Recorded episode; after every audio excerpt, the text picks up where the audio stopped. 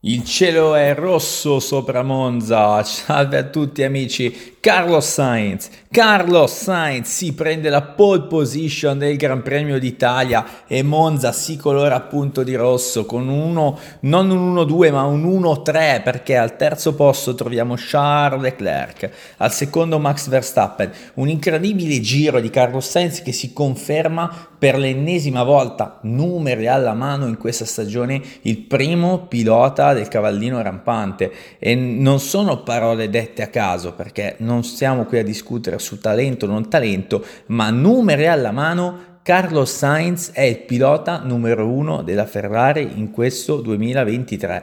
Incredibile. Chi l'avrebbe mai detto? Io simpatizzo Sainz, ma forse non l'avrei detto neanche io.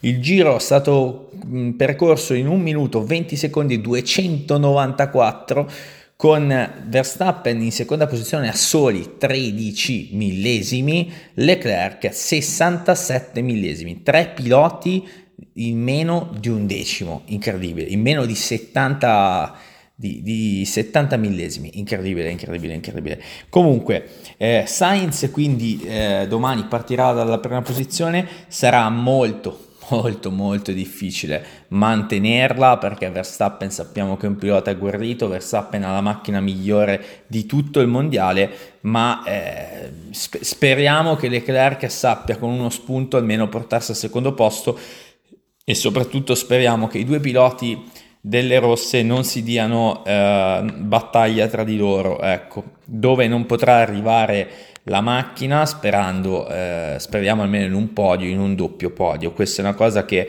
si può raggiungere. Comunque la classifica delle qualifiche vede Sainz, Verstappen, Leclerc, Russell al quarto posto, Perez, Albon, Piastri, Hamilton, Norris e Alonso in decima posizione. Male Alonso, si pensava di più. Piastri finisce davanti a Norris, incredibile. La McLaren ha due piloti giovani di talento chi l'avrebbe mai detto che a Monza Piastri sarebbe finito davanti a Norris? Io no. Albon incredibilmente in sesta posizione con la Williams. Che cosa ha fatto Albon? Poi domani magari verrà risucchiato subito, però nel tempio della velocità tutto è possibile. Abbiamo assistito a sorprese più di una volta. Benissimo Russell, fresco di rinnovo biennale, adesso ne parleremo. Perez, un po' deludente in quinta posizione. Eh, Russell che finisce davanti ad Hamilton. Innanzitutto vorrei spezzare una lancia a favore di George Russell perché molti lo hanno criticato dicendo non sta facendo, eh, beh, meglio, dovrebbe fare meglio di quello che fa. Insomma, ha una Mercedes che non è sicuramente una macchina totalmente a posto perché sì, va bene, eh, seconda forza del mondiale, ma abbiamo visto che sostanzialmente è molto lontana dalla Red Bull e come affidabilità Russell anche nella scorsa gara ha sofferto un pochettino. Comunque la Mercedes ha deciso di premiare sia lui e ovviamente anche Sir Lewis Hamilton con un rinnovo biennale fino al 2025. Per quanto riguarda Russell non sappiamo le cifre del contratto, per quanto riguarda Hamilton prenderà solo e soltanto, quindi un corposo aumento di stipendio, 63 milioni di dollari all'anno. Poi che siano lordi o netti non lo so però 63 milioni di dollari all'anno confermati, secondo me sono una coppia molto affiatata, Hamilton in questo modo chiude totalmente le porte in faccia alla Ferrari perché si parlava di Hamilton eh, che potesse arrivare alla Ferrari, invece eh, porte totalmente chiuse con i due piloti della Ferrari che andranno in scadenza nella prossima stagione. E, ehm, e, questo per quanto riguarda la Formula 1, signore, domani quindi tutti incollati per vedere il Gran Premio. Una puntata ricchissima, ricchissima di argomenti, questa dell'angolo dello sport. Intanto vi invito a mettere eventualmente a seguirci, a farci una bellissima recensione, mettere un 5 stelle, a condividere a più non, più non posso le nostre puntate, il nostro profilo.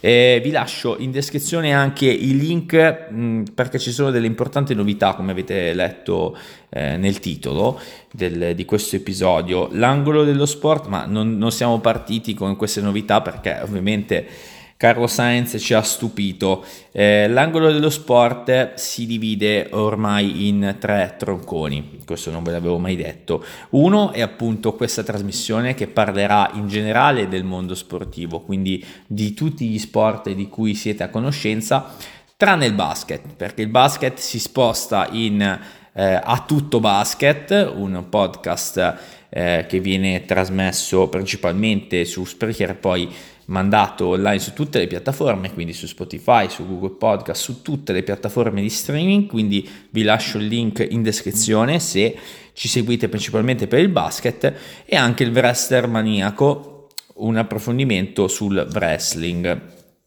Quindi eh, abbiamo questi, sì, l'angolo dello sport praticamente si divide in questi tre tronconi, per cui seguiteci, seguiteci dappertutto, queste sono le novità. E appunto è una giornata piena, siamo partiti con la Formula 1 ma ci spostiamo, ci spostiamo subito, vediamo qui la scaletta, mamma mia, scaletta tutta disordinata, parliamo, parliamo di calcio, parliamo di calcio perché ci sono stati sorteggiati i gironi delle squadre italiane in Champions League, in Europa League, in Conference League c'è la chiusura del calciomercato, c'è il caso Rubiales, insomma abbiamo tanta ma tanta tanta tanta carne al fuoco. Allora, partiamo da, diciamo, dall'argomento sportivo più importante perché ovviamente il lato umano è più importante di tutto, ma partiamo dall'argomento sportivo più importante parlando dei gironi eh, delle squadre italiane in Champions League.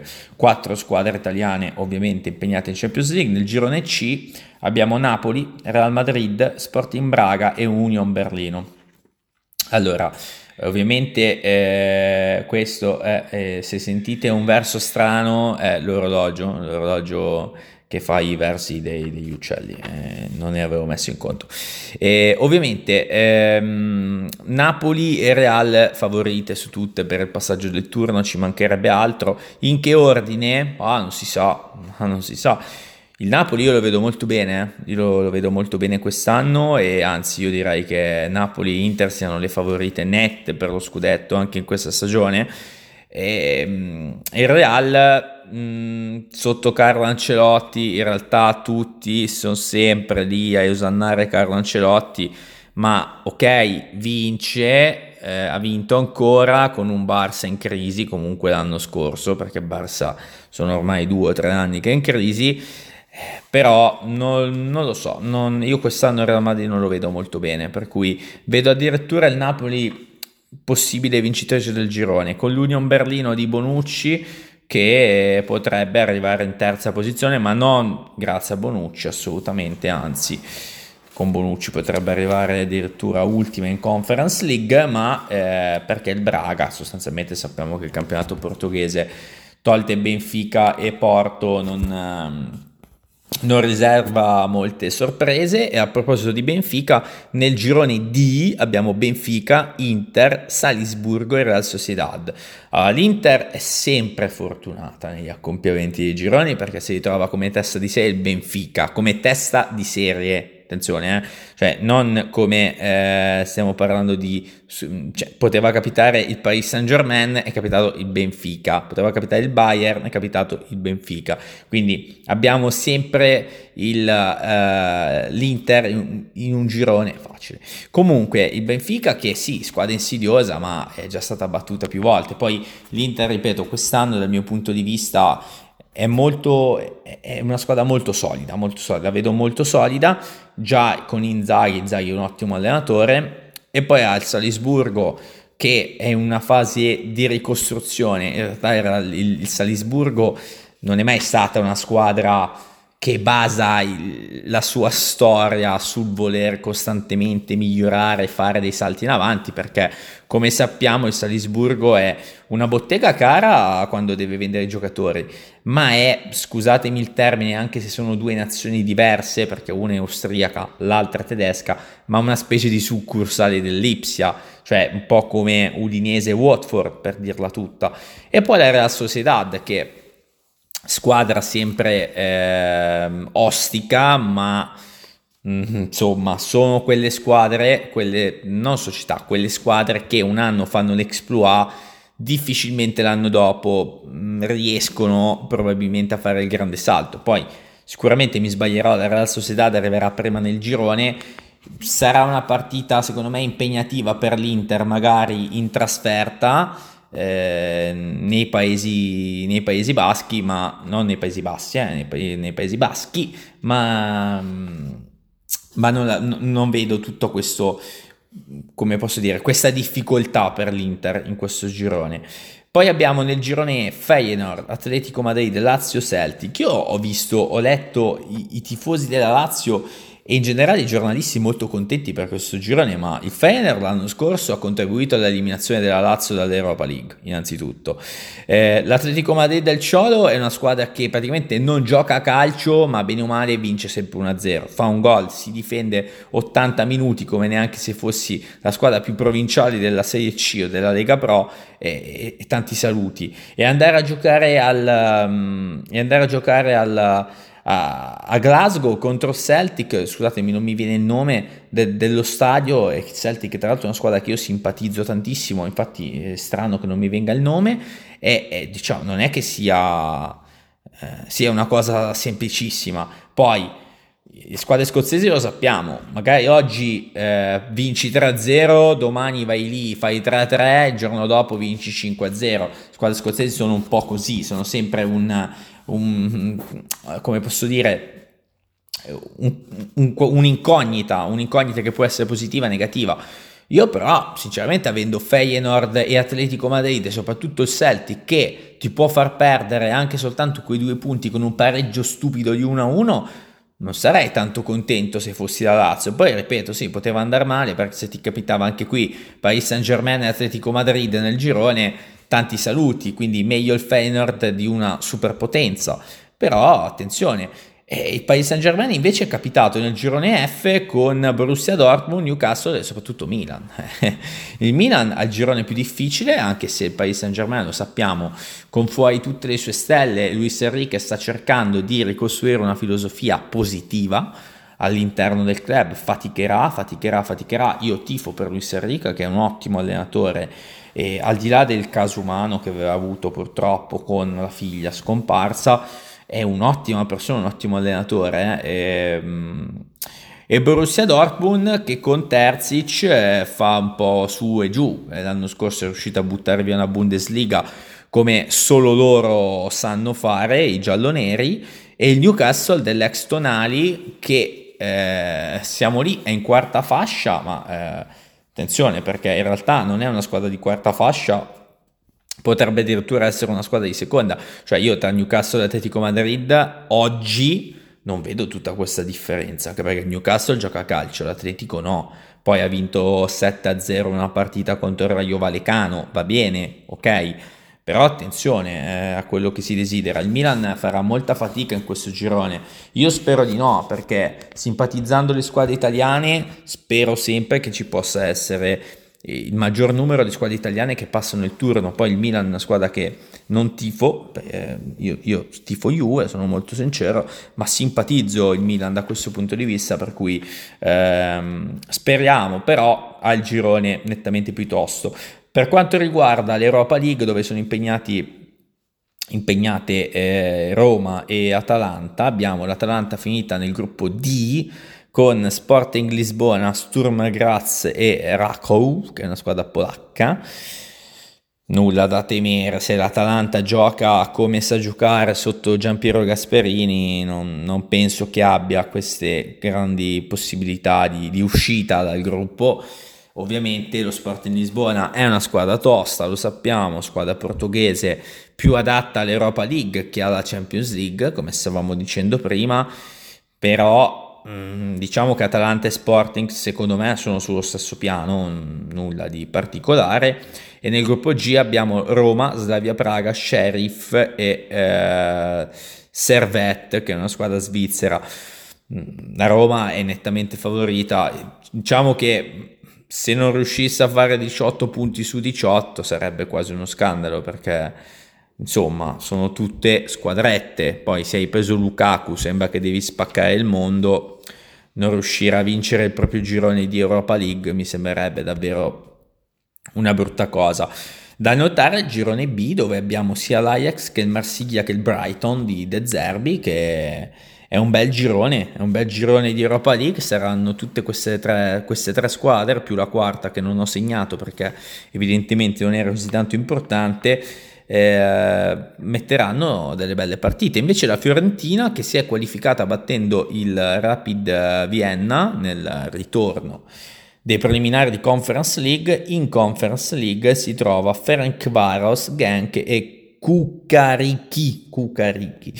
Eh, anche qui ragazzi eh, non è un girone difficilissimo. Poi il Genk è una squadra conosciuta in Europa ma insomma non è che abbia mai fatto chissà che roba almeno in tempi recenti. Il Ferenc Varos anche lì, eh, squadra sì, sappiamo il nome, la conosciamo, ma insomma, se sei la Fiorentina, l'anno scorso Fiorentina è arrivata in finale di, di Conference League, eh, quest'anno deve puntare a vincerlo, almeno a ripeterla, anche se sappiamo che le competizioni europee sono sempre difficili. Comunque anche qui la Fiorentina non dovrebbe avere, diciamo, dei, dei grossi problemi.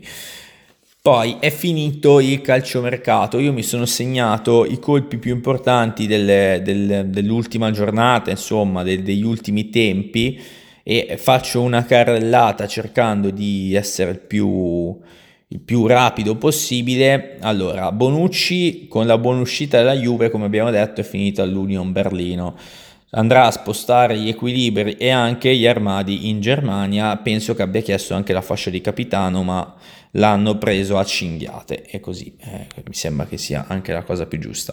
Ehm, poi al Milan, il Milan, per il Milan era tutto fatto per Taremi, l'attaccante del Porto l'iraniano attaccante del Porto alla fine però ha chiesto un agente diverso, ha chiesto più soldi, il Porto ha chiesto più soldi, il Milan non c'è stato e quindi la trattativa è saltata. È saltata e di punto in bianco all'ultimo secondo è arrivato eh, Jovic. Ok, Jovic è arrivato all'ultimo secondo. Poi eh, abbiamo ehm, Jovic dalla Fiorentina, eh, che no, non rientrava più nel progetto tecnico di italiano.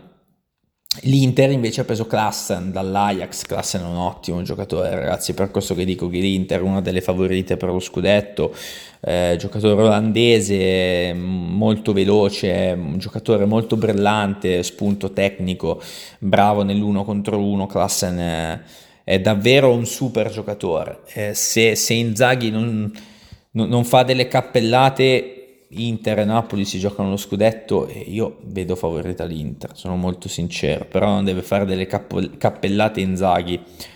Invece dal Napoli, visto che l'abbiamo citato, va via Lozano. Lozano se ne ritorna in Olanda al, Pari, al Paris Saint-Germain, al PSV Eindhoven, comunque sempre PS e per 13 milioni più 3 milioni di bonus. Questa è la cifra che circola in, in rete Lozano, quindi si diceva addirittura volesse andare in America per avvicinarsi a casa sua, in Messico e tutto, però in realtà alla fine è ritornato dove è stato realmente bene, dove mm, è esploso, dove era un, una superstar, quindi nel campionato olandese. Abbiamo parlato di Milan e Colombo, l'attaccante Colombo va, va, via dal Milan in prestito, prima rinnova e poi va in prestito dal Milan al Monza, dove sotto Palladino dovrebbe avere più spazio spazio all'Atalanta ne ha sempre avuto, ma va a giocare a Torino Duvan Zapata. Al Torino rimane anche Buongiorno, che doveva essere inserito nella trattativa per Duvan Zapata, invece il capitano all'ultimo ha deciso di rimanere sotto Ivan Juric. Duvan Zapata decide di andare a Torino, è un ottimo colpo. È vero che eh, Zapata ha sofferto tanto di infortuni nelle ultime due stagioni, o addirittura nelle ultime tre stagioni però è un attaccante stupendo, è, è, secondo me un attaccante che manca al Toro e se Zapata è in forma il Toro fa un salto netto di qualità, addirittura penso che possa lottare per un posto in Conference League perché Zapata è, è un top, è un top attaccante. Cioè io da tifoso juventino avrei preso volentieri la Juve, però è sempre infortunato, quindi poi eh, Amrabat dalla Fiorentina va via, se ne va allo United, 10 milioni in prestito oneroso più 20 milioni il diritto di riscatto. Queste sono le cifre che circolano. Amrabat è da tanto tempo che voleva andare via da Firenze, a gennaio si era parlato di un interessamento del Barcellona, c'era una trattativa in atto, alla fine non è, non è andato e, e, di conseguenza eh, approda adesso United sotto, ehm, sotto Tenag. Insomma, United ha fatto un po' il ribaltone di giocatore anche in questa stagione, c'è da capire se riuscirà a ottenere dei risultati decenti. Eh, lo United mi sembra sempre un cantiere aperto, non so perché, mi dà quest'idea.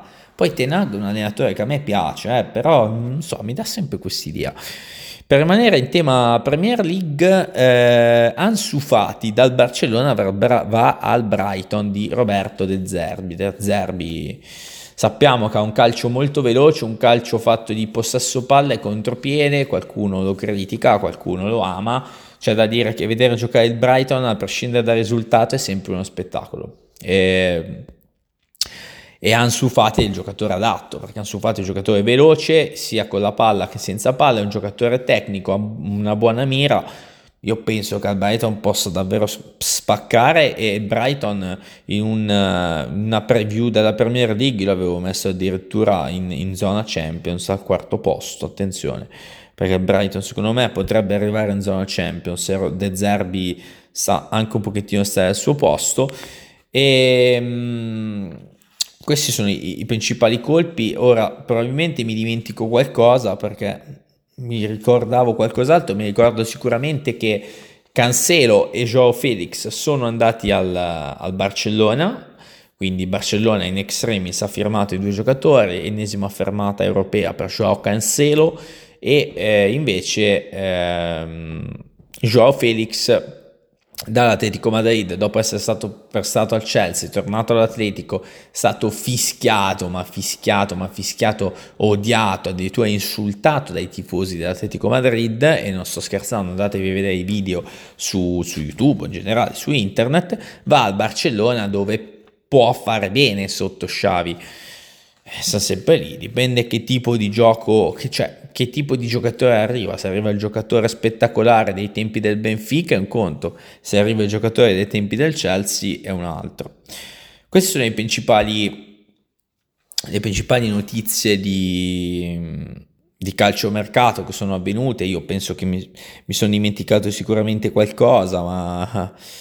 Mm, non lo so, il Sassuolo aveva fatto un colpo, un colpo in, in uscita, eh, sicuramente, adesso non mi ricordo, non ce l'ho più segnato, l'ho segnato ma non so dove è andato a finire, sono molto sincero, ma passiamo al baseball, passiamo al baseball perché iniziano domani le eh, Italian Series, le Italian Baseball Series del 2023, che si svolgeranno tra Unipolsai Bologna e San Marino ehm, che è la quarta volta in cui queste due squadre che evidentemente sono le migliori squadre d'Italia, si affrontano negli ultimi cinque anni in finale, ovviamente. Quattordicesima finale per Bologna, dodicesima finale per San Marino, che punta alla tripletta perché San Marino ha vinto gli ultimi due scudetti. Nel 2021, l'ultima volta che si sono affrontati in finale, è finita per 3 a 1 per San Marino. Tutte le partite che inizieranno domani, gara 1 domani, gara 2 eh, lunedì, si potranno vedere sul canale MS Channel 814 di Sky o sul canale YouTube Philips Channel 1, cioè Philips Channel 1, se volete dire in italiano, appunto canale YouTube.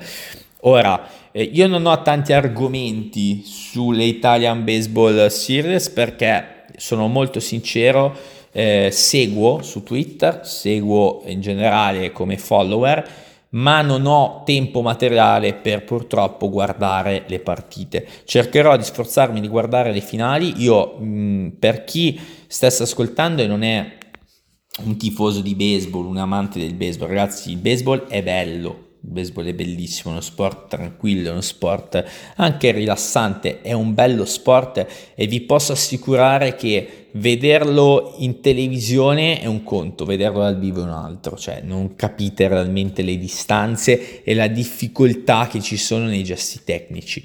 Quindi io vi invito a guardare questa serie di finali, visto che poi il campionato si fermerà fino al 2024, mi raccomando ragazzi, confido in voi, confido in voi.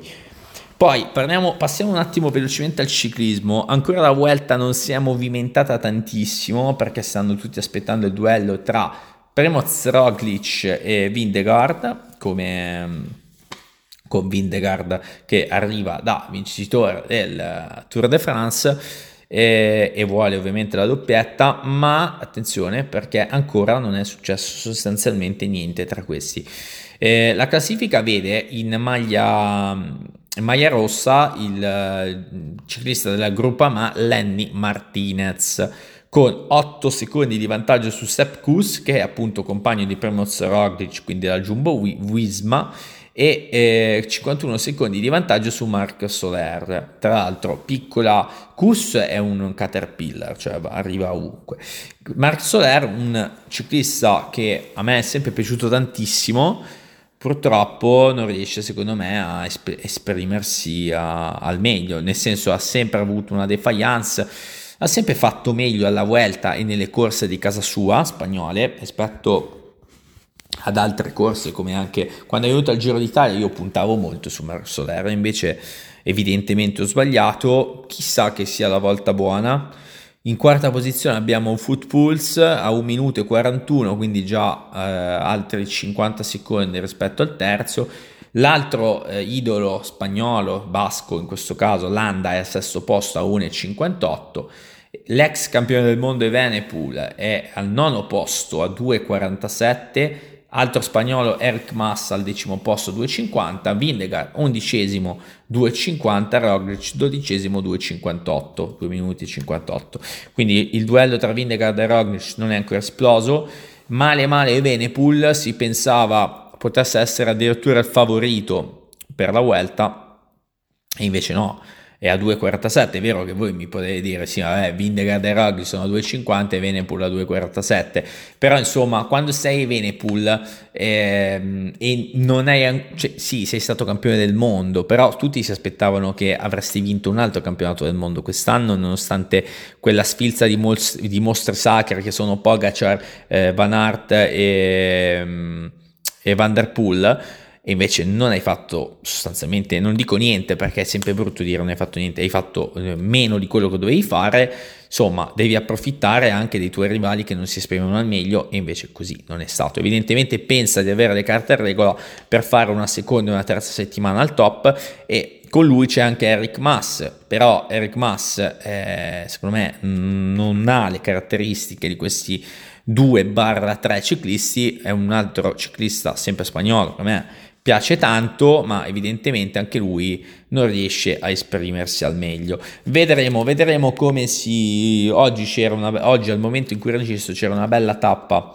di montagna e vedremo come si, si evolverà la, eh, la classifica. Abbiamo, abbiamo, abbiamo poi abbiamo parlato di Formula 1, il volley, il volley, il volley, ragazzi, non mi fate dimenticare del volley. Volley, eh, purtroppo l'Italia femminile di pallavolo ha perso 3-2 ieri con la Turchia, ha perso il tie break con un uh, ultimo set perso 15-6, davvero molto male, un calo anche mentale, un calo tecnico, cioè una più che un calo tecnico, un sopravanzo tecnico da parte della Turchia nell'ultimo, nell'ultimo set ed è un peccato perché l'Italia ora si giocherà comunque la medaglia del, per il terzo posto eh, contro l'Olanda domani alle 16.30 mentre la finale sarà tra Turchia e Serbia. Serbia che ha battuto l'Olanda appunto per 3 a 1 con 25 a 21 nell'ultimo set, erano 1 a 1 e poi dopo hanno hanno vinto 3-1 le serbe, Serbia, mh, mm, anche qui in realtà eh, qualcuno dice Serbia favorita, qualcuno dice la Turchia, eh, sarà una bella partita, io sicuramente la vedrò, non la vedrò in diretta probabilmente, ma la registrerò con MySky perché penso che sarà una bella partita, mentre invece la nazionale maschile, che è impegnata anche lei agli europei di pallavolo appunto maschili, ha vinto 3-0 con la Serbia ed è al primo posto del girone con 3 vittorie e 0 sconfitte del girone che si chiama Pool in questo caso. Mm, nulla da dire, la nazionale italiana maschile al momento è nettamente più forte, bisogna solo vedere poi chi incontrerà nei vari accoppiamenti e da lì potremo esprimere dei veri giudizi. Ci rimane da parlare, al di là del basket, che come detto vi lascio il link perché abbiamo parlato oggi in un episodio di Mondiali, un episodio di Ettore Messina, eh, di tante cose, vi lascio il link in descrizione di A Tutto Basket, di parlare de- velocemente del, del caso Rubiales. Voi sapete, Rubiales, presidente della federazione spagnola, che eh, durante i festeggiamenti del del, dal mondiale vinto, lo storico mondiale femminile di calcio vinto dalle atlete iberiche, ha dato un bacio in diretta alla calciatrice Hermoso, così come se fosse la cosa più normale del mondo, prendendola proprio prendendo la faccia e stampandole questo bacio. Quindi un'immagine anche diciamo non violenta perché bisogna poi usare le parole giuste, violenta. Un'immagine diciamo che dava però una sensazione di ti prendo e ti bacio, no? Sai come quei baci, eh, quei baci finti, quei baci come quando la nonna ti prende la testa, vieni qua, bella di nonna, ecco insomma, una cosa simile.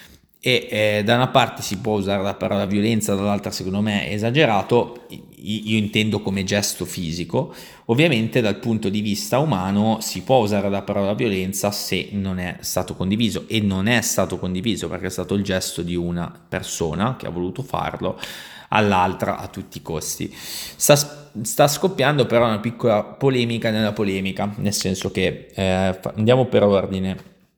Rubiales ha deciso di non dimettersi, innanzitutto, perché è stata una cosa istintiva sull'onda dei festeggiamenti, eccetera, eccetera, eccetera non si è voluto dimettere, la federazione eh, invece sue, voleva le sue dimissioni e via così, siamo andati avanti per un po'. Alla fine Robiales ha chiesto ad Hermoso di fare un video insieme a lui dove diceva che il bacio era consensuale e che non, non, avrebbe avuto, diciamo, in modo tale di pensare alle sue figlie, queste sono state le parole, per non essere, diciamo, incriminato sia dal punto di vista sociale che dal punto di vista eh, penale, che dal punto di vista, insomma, anche sportivo. L'Ermoso si è rifiutata perché, insomma, l'Ermoso continua a sostenere che è stato un bacio rubato, non è stato un bacio voluto.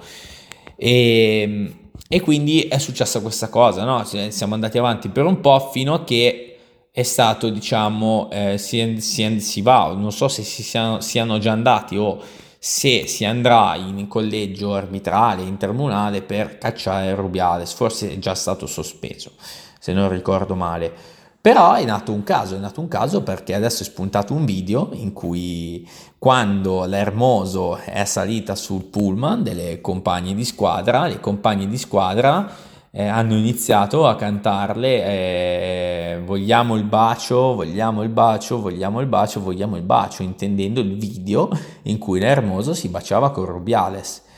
E tra l'altro le compagne di squadra hanno minacciato che se Rubiales non si fosse dimesso non sarebbero mai più tornati in nazionale.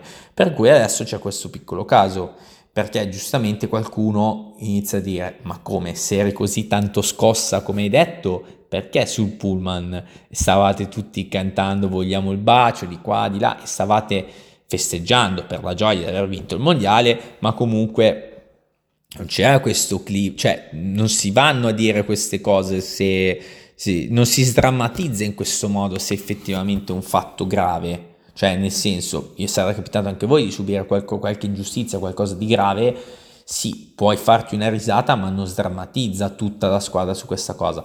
Dall'altro, ovviamente, io esprimo la mia, cioè è ovvio che se mi succede una cosa e uno fa partire un coro, io non è che vado lì e dico, oh, eh, testa di beep, cioè nel senso mi faccio anche una risata. Quindi c'è questa eh, diatriba su, su quanto è successo. E, ehm, ne scopriremo di più vivendo, solo vivendo, come diceva la canzone.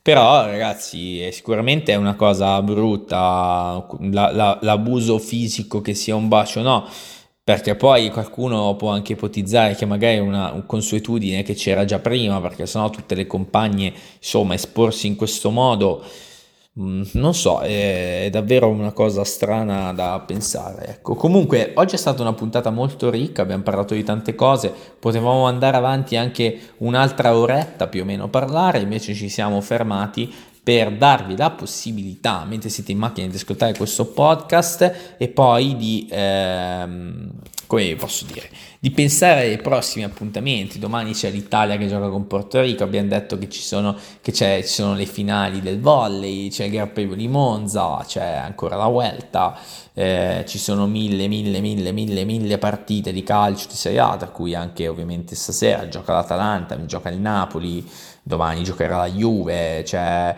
No, il Napoli gioca stasera, gioca domani. No, gioca stasera il Napoli. Domani sarà Napoli-Lazio, domani ci sarà la Juve, domani ci sarà anche l'Inter eh, con la Fiorentina. Tanti, tanti. Ieri ha giocato Roma-Milan, non vi diciamo cosa ha fatto, così se non lo sapete non ve lo spoilerate. Tantissimi appuntamenti, ragazzi, tantissimi. Il weekend è bello perché c'è tanto sport da vedere e si fa tanto sport. Ragazzi, io vi saluto, è stato un piacere, vi lascio tutti i link in descrizione, seguiteci su tutti i profili. Ciao dall'angolo dello sport.